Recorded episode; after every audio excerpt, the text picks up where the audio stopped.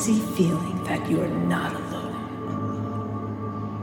Don't worry, it's just a ghost. A shout out to Tia Mayhem and Tanya Venom of Stormstress for providing the incredible intro music for this podcast.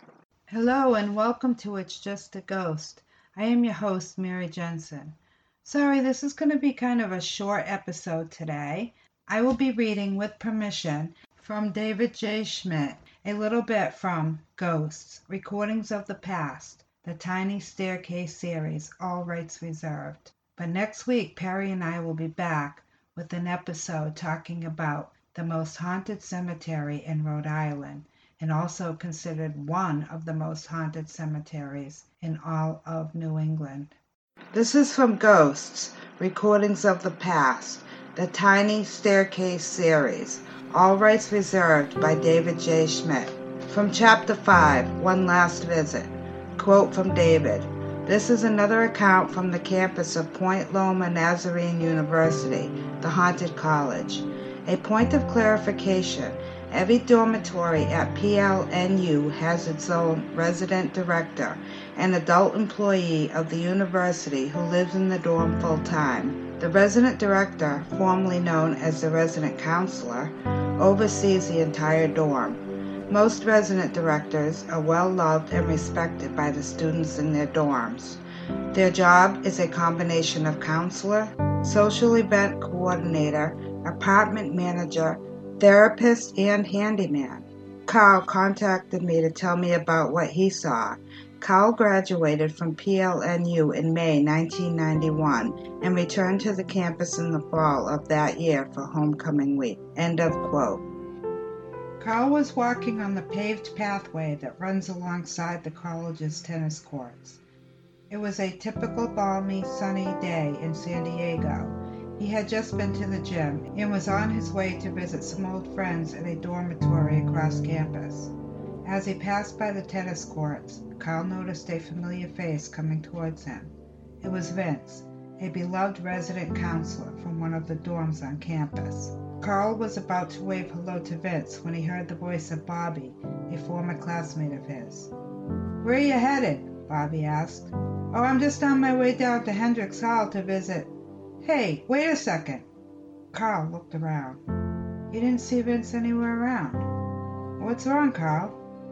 Oh, I just saw Vince Atman, the RC from Clausen Hall. I was going to say hi to him, but he must have turned around and walked back. After Bobby left, Carl looked around again. He saw no sign of Vince anywhere. He jogged past the tennis courts to a point where he could see far off into the distance. There was nobody anywhere nearby. Carl couldn't figure out where Vince had gone.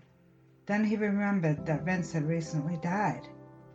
Vince had been a well loved employee of the college since he started working as a resident counselor years ago. Then tragedy struck earlier that year Vince was jogging along the seaside cliffs west of campus one night when he lost his footing. He fell down the cliffs and was fatally injured. Carl felt shocked but not frightened. This experience didn't feel like the sort of ghost story that people told around a campfire where a troubled spirit comes back to haunt someone. This just felt like Carl had seen a dear friend. Carl had always felt a great deal of respect and admiration for Vince. Carl had been at the tearful memorial service and mourned the loss of Vince along with hundreds of other students and faculty. All these sad memories faded when Carl realized he had seen Vince walking past the tennis courts, though the only thought in his mind was that it was nice to see his old friend one last time. Next one by David J. Schmidt, all rights reserved, from the Tiny Staircase series, is from Chapter 9, The Haunted Chapel. This reconstructed conversation is based on my discussions with several former security guards from Point Loma Nazarene University. Stories like this one suggest that maybe even churches can be haunted. End quote. Thomas, Pedro, and Dylan were student security guards. The three of them sat in the public safety headquarters on campus, playing cards and drinking Mountain Dew. The clock on the wall showed that it was a few minutes after 1 a.m. I'm not saying the college is haunted. Pedro continued. I'm just saying, I've heard a lot of stories. People say that some weird things happen here at night, in the old buildings, especially.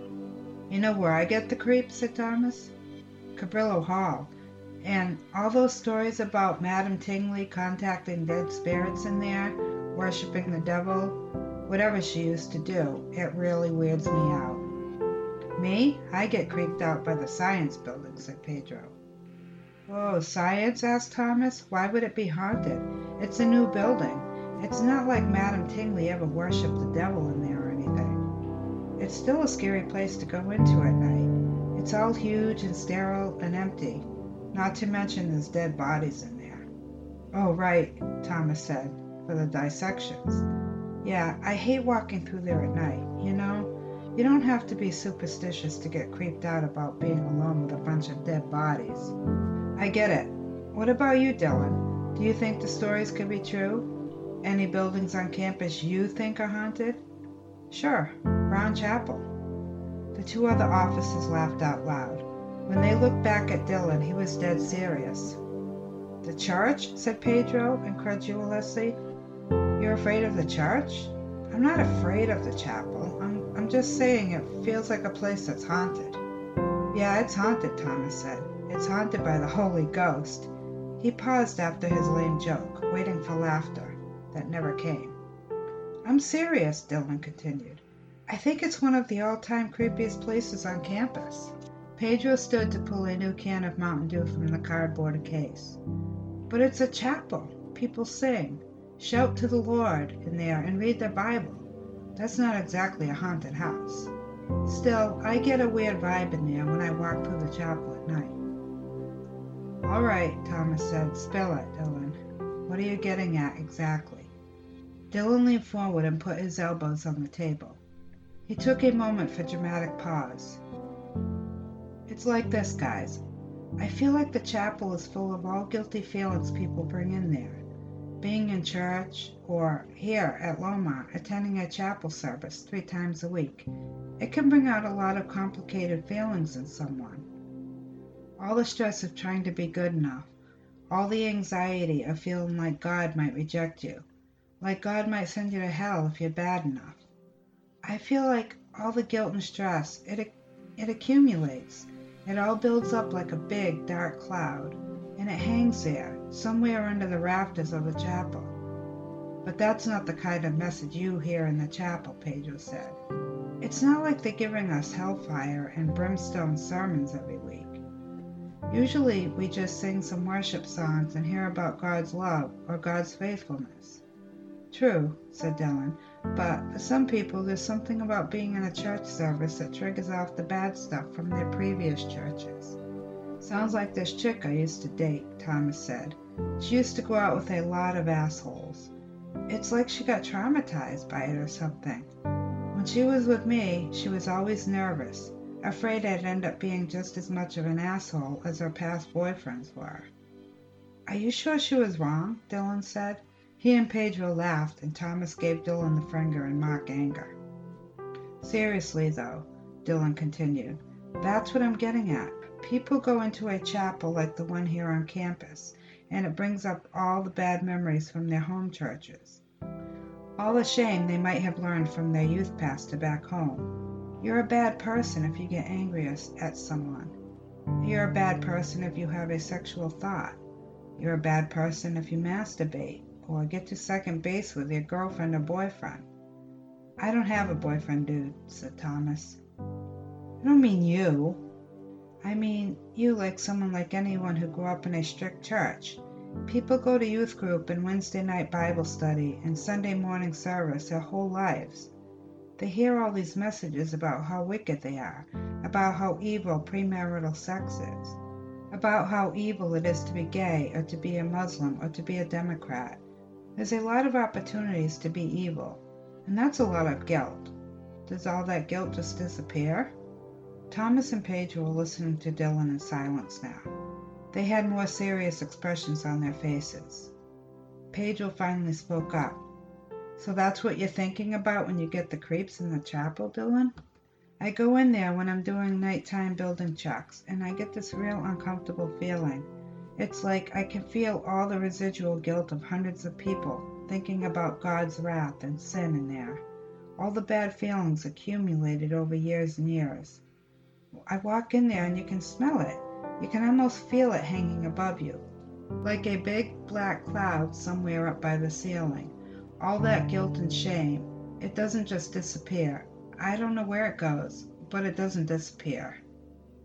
The three boys sat in silence in the public safety office. The wall clock continued to tick. I get your point, Thomas finally said. Still, I don't know why you would call the chapel haunted. There's no spirits in there. It's not like any students died in there or anything. No, Dylan said, but maybe there's more than one way for a place to be haunted.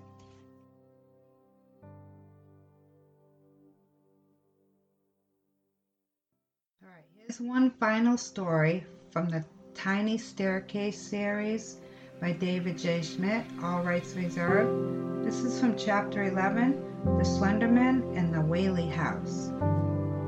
As Louisa spent more time working at the Whaley House of Old Town San Diego, she witnessed more and more phenomena that looked like shadows of the past. A human head and a torso that suddenly appeared. A sense of sadness that came out of nowhere. A sound of laughter in an empty room. But with time, she started to notice other things that had nothing to do with the history of the place. As Louisa spoke with people who worked in other parts of Old Town, she learned that strange phenomena were not limited to historic buildings like the Whaley House. Sometimes ghosts appeared in new buildings as well. It's almost like this whole place has a unique vibe about it, one employee told Louisa. People see and hear things all over Old Town. Houses get haunted that aren't ancient at all. It's like the spirits or ghosts or whatever they are, they aren't confined to places where people used to live. As Louisa discovered one cloudy afternoon at the Whaley house, sometimes those ghosts didn't look like anything in the natural world at all. Louisa was standing by the back door to the Whaley house on this particular day. She had just shown a group of tourists from the Midwest through the house when she saw the dark clouds gathering outside. She put on her shawl. As Louisa said goodbye to the departing tourists, a blonde woman with a camera dangling from her neck approached her. The woman was visibly upset. Excuse me, can I talk to you? Certainly, Louisa said. Is something wrong? Well, you were talking about the the phenomena that people sometimes catch on their cameras, right? That's right, Louisa said. Sometimes people catch spots of light or darkness or orbs in their photos. Do you think it's legit when these things show up in photos? Sometimes it definitely has a natural explanation a speck of dust on the camera lens, or a drop of moisture. Why, did you catch some orbs in your photos? No, not exactly. Here, why don't you take a look? The woman leaned forward to turn the screen of her digital camera towards Louisa. Louisa saw a heavy-set man and blond boy in the foreground of the photo. That's my husband and son right there, the woman said.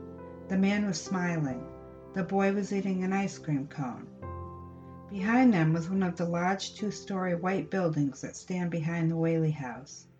Louisa didn't see any orbs or unusual shapes near the two people. I'm sorry, she said. What should I be looking for in this photo? Behind them, the woman said. The white wooden building? That's actually a brand new building. It wasn't part of the original Whaley house at all. It was built a couple of decades ago. No, the woman said. She had lowered her voice. Behind the building, the the thing behind it. She pointed at the edge of the white building on the camera screen. Then Louisa saw it. A tall, thin, black profile. It was humanoid, but had elongated, unnatural features. The profile seemed to be leaning out from behind the white house, dangling its arm down towards the ground. Louisa knew there were no trees or objects nearby that could have cast a shadow in that shape. Look how tall it is, the woman said in an even more hushed voice. The figure's head reached to the top of the building, at least twelve feet off the ground, and Louisa knew that there was nothing behind that white building that anyone could have stood on. The figure, the man, or, or whatever it was, would have to be twice as tall as a human to reach the top of the building. As Louisa turned to lock the door to the Whaley house, she felt a chill overcome her. She pulled her shawl more tightly around her neck.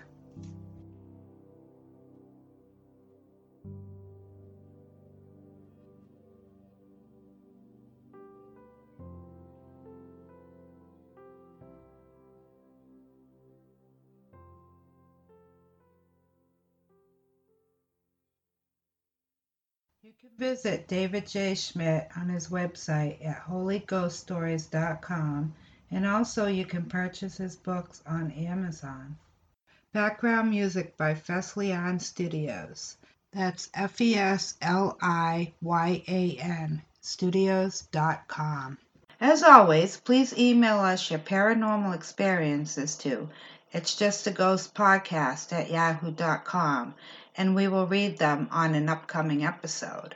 If you enjoy this podcast, please follow and hit the subscribe button so you don't miss an episode. You can help us grow and get our name out there by telling your friends about us, and we would be thrilled if you would leave us five stars. This helps people find us out there in the sea of podcasts. It's all free, so why not, right? You can follow us on Facebook at It's Just a Ghost Podcast and on Twitter at It's Just a Ghost Too. That's the number two. Remember, ghosts are people too. Until next